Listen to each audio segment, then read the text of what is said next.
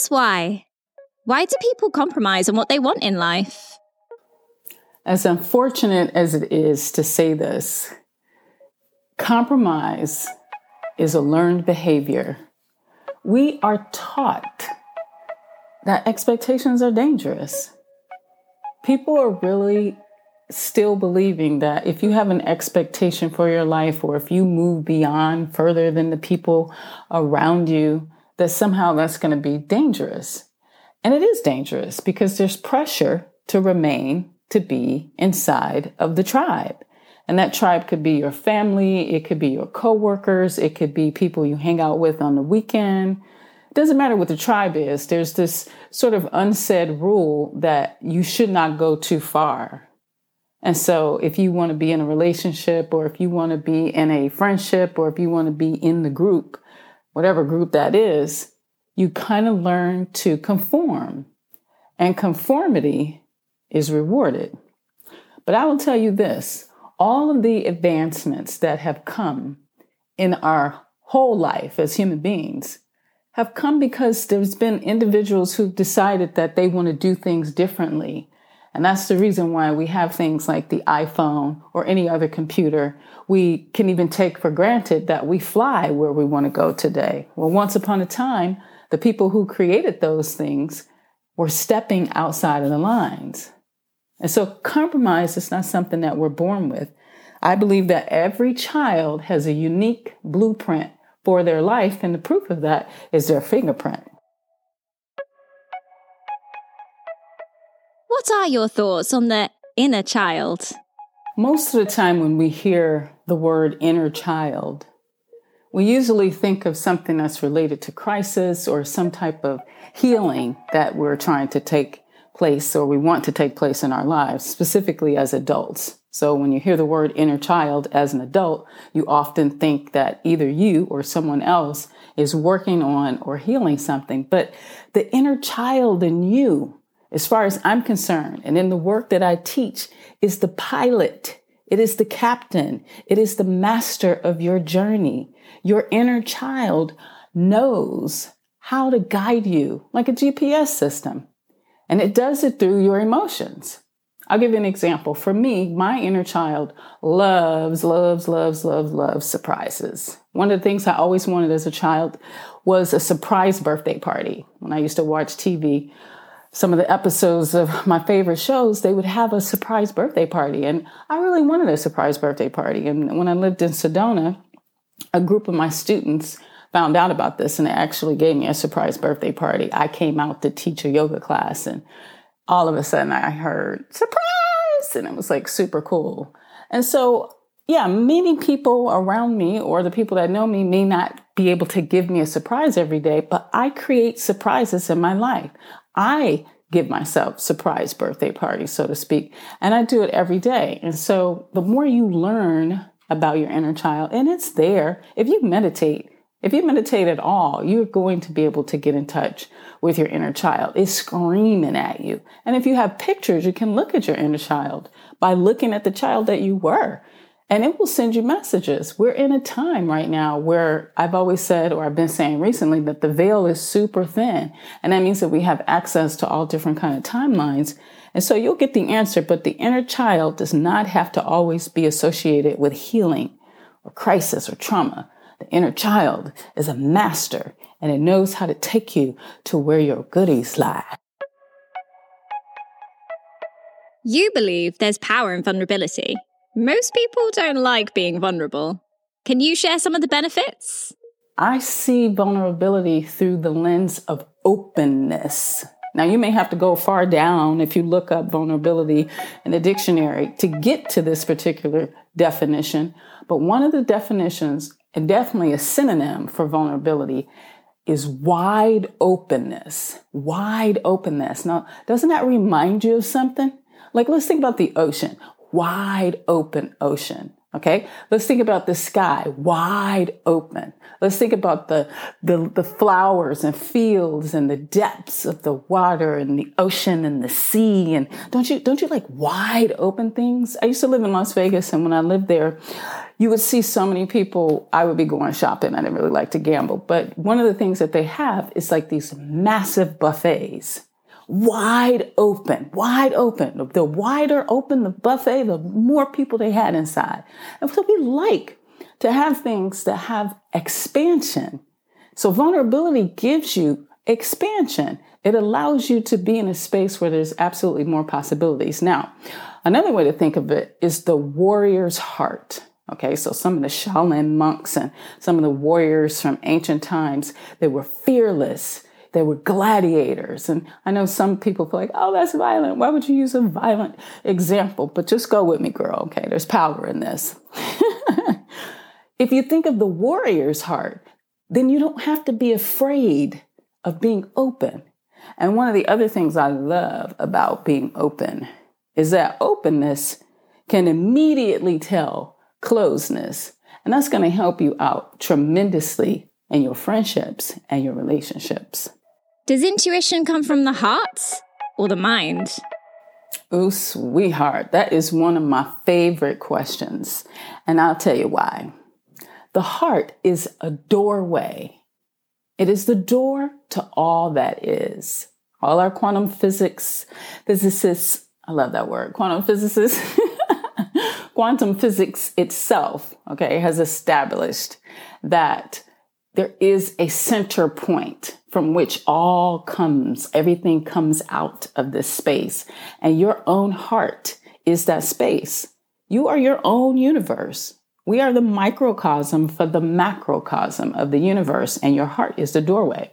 Now, does that mean that the intuition lives in the heart? Absolutely, because that's where all the answers are. The heart has the capability to be in the past, the present, and the future all at the same time because it's timeless. Now, if you want to follow your intuition and you're new at it, even if you're not new at it, a lot of times the mind will seem like it's the intuition. And so I want to give you a really good way to be able to distinguish is my mind telling me to do this or is this my intuition, which is coming from the heart? If you get an idea to do something and it's coming from your mind, nine times out of 10, it's going to also come with a reason. There's going to be some sort of because. And that's because the mind, acting like your intuition, can't help but to substantiate itself. Whereas if it's really your intuition, which is coming from the heart, there won't be a reason. All you will hear, for example, is turn left. The heart just says, turn left, because it already knows that something good is waiting there. And yes, sometimes it's telling you to turn left because it's trying to save you. It's trying to save you all sorts of things, complications, all sorts of wasted time. But you'll never get a because. When you get a because or some sort of justification, that's not your intuition, that's your mind. Einstein says the most important question facing humanity is Is the universe a friendly place? Do you think that's a question for society as a whole or for each individual? I believe it begins with the individual. And when we have enough individuals that believe this is a friendly universe, we will evolve into a much, much more interesting society. We will rise up out of this loop, this loop, this like what they call like a slave loop. We're just doing the same thing decade after decade. Many of you listening know my history, and I would not be here. I would not have achieved the things that I've achieved if I did not believe I was living in a friendly universe. That's first and foremost. I don't look to society first. I don't look to which country I'm in first. I don't look to what neighbors are around me. I don't look at what the, the rules say can't be done. I look to the universe. You know, the older people in the, in the South in church used to say, I look to the hills from whence my help cometh from. And so I look high and then I decide and that's what I encourage the people that I work with. And I'm definitely encouraging you. Life wants to support us, it wants to support us all. People may not always want to support you, but life always does. And I say this to myself, and I'm saying it to you, and I will say it every single day. In your classes and with your clients, you encourage them to see their life as a movie Please explain why. First of all, when you see your life as a movie and you start to live like that every day, it makes life so much more delicious, girls and boys. it makes it so much more juicy and yummy. I say it all the time, okay? See, what happens is that's what nature does. So you start to mimic nature. And when you're living like nature, things become a lot more smooth. Now, yes, we have volcanoes, but that, could be kind of cool too, depending on where you are and what you're doing when you're having a volcano. But yes, if you ever see a, a, sunset, for example, if you actually watch the sunset in California, and any place where they have a beach, but I did this one, I used to live in California. Yes, Miss Thing has lived a lot of different places, girl. I've lived all around the world.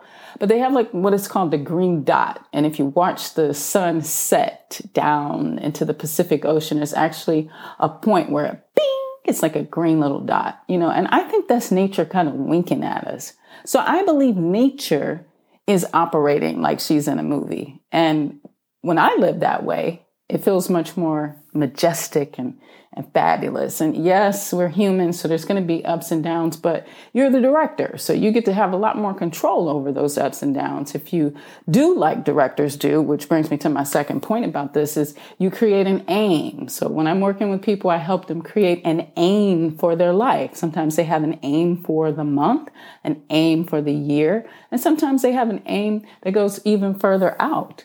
So you have an aim. If you're a famous director, you have an aim for your movie. You can watch documentaries about famous directors to see it. And, and that's how they make it from the beginning, the script, all the way through. Most of the time, or some of the times, depending on which director it is, makes it all the way through to the Academy Award.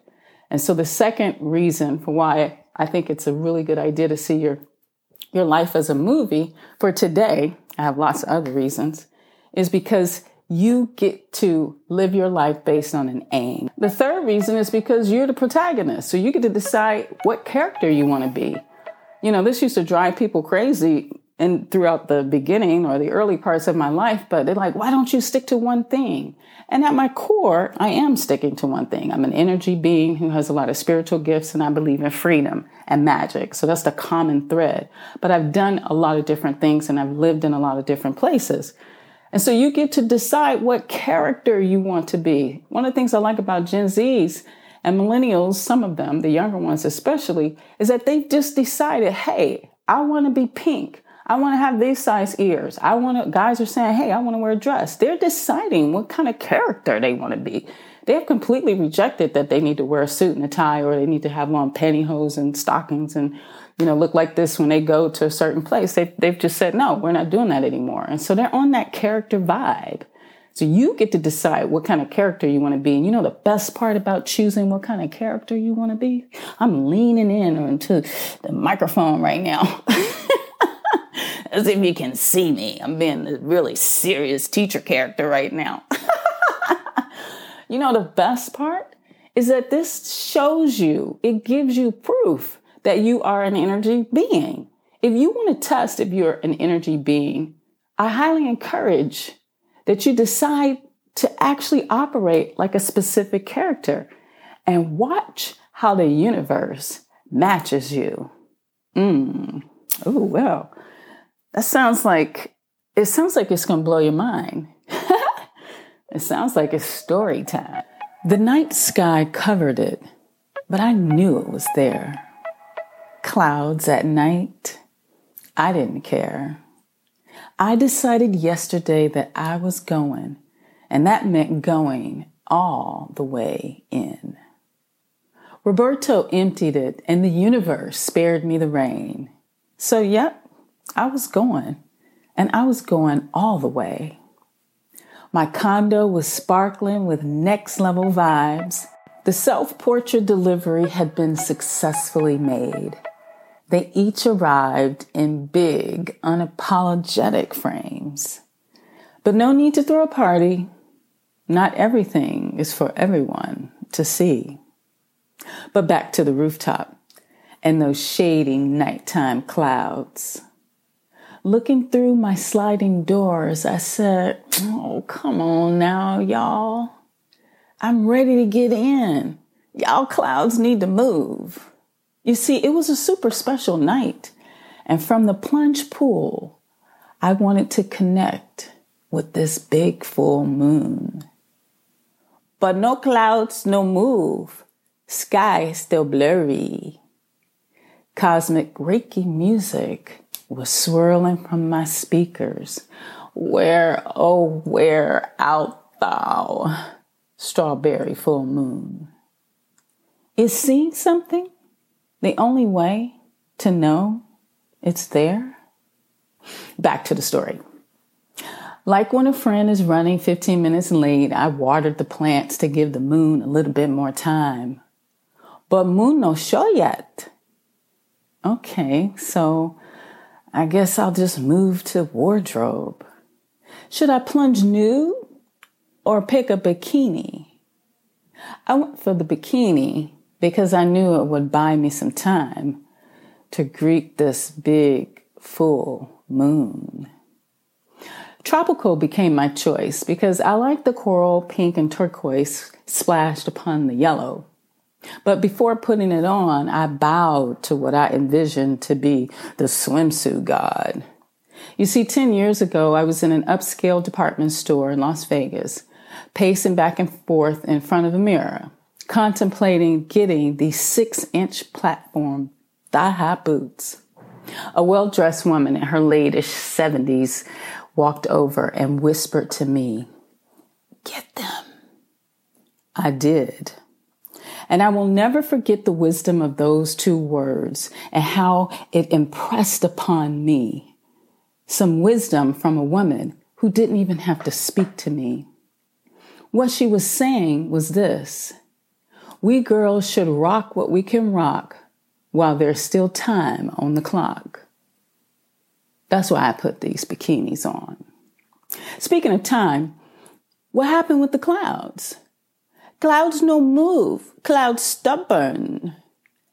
But is seeing something the only way to know that it's there? It never occurred to me that my time with the strawberry moon would arrive in a midnight blue sky. And although I couldn't see its bigness, I know it saw my grateful tears. It took me a long, long time to get here. Things may not look like what you expected. That's the moral of this story. But if you're willing to go all in, you might just plunge into some unexpected magic.